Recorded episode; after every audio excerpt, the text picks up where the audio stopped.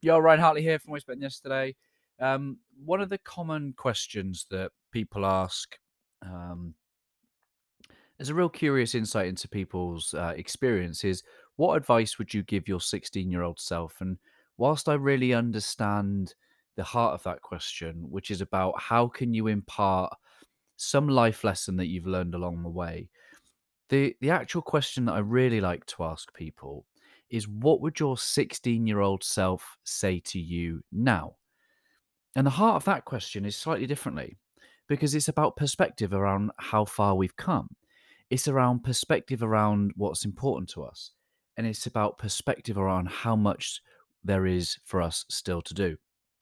And when I ask that question, sometimes people sit and they acknowledge and they think, oh man, I have come so far. I've become someone that that 16 year old self needed me to become that i am that they would be proud of me.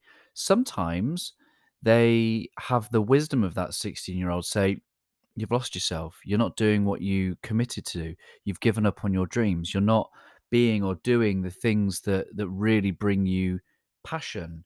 And it's a reminder to set a commitment back to that 16 year old self to take action now. That's the point of of any of these coaching questions is just to bring it to now how do we refocus? How do we reprioritize?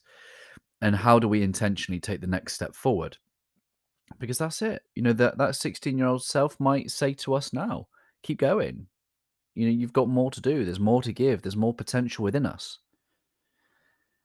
Or they might have you say, stop grinding yourself down. Stop overcompensating. Stop doing the things that make you lose yourself.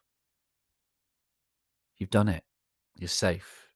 You've achieved you've become, whatever that might be.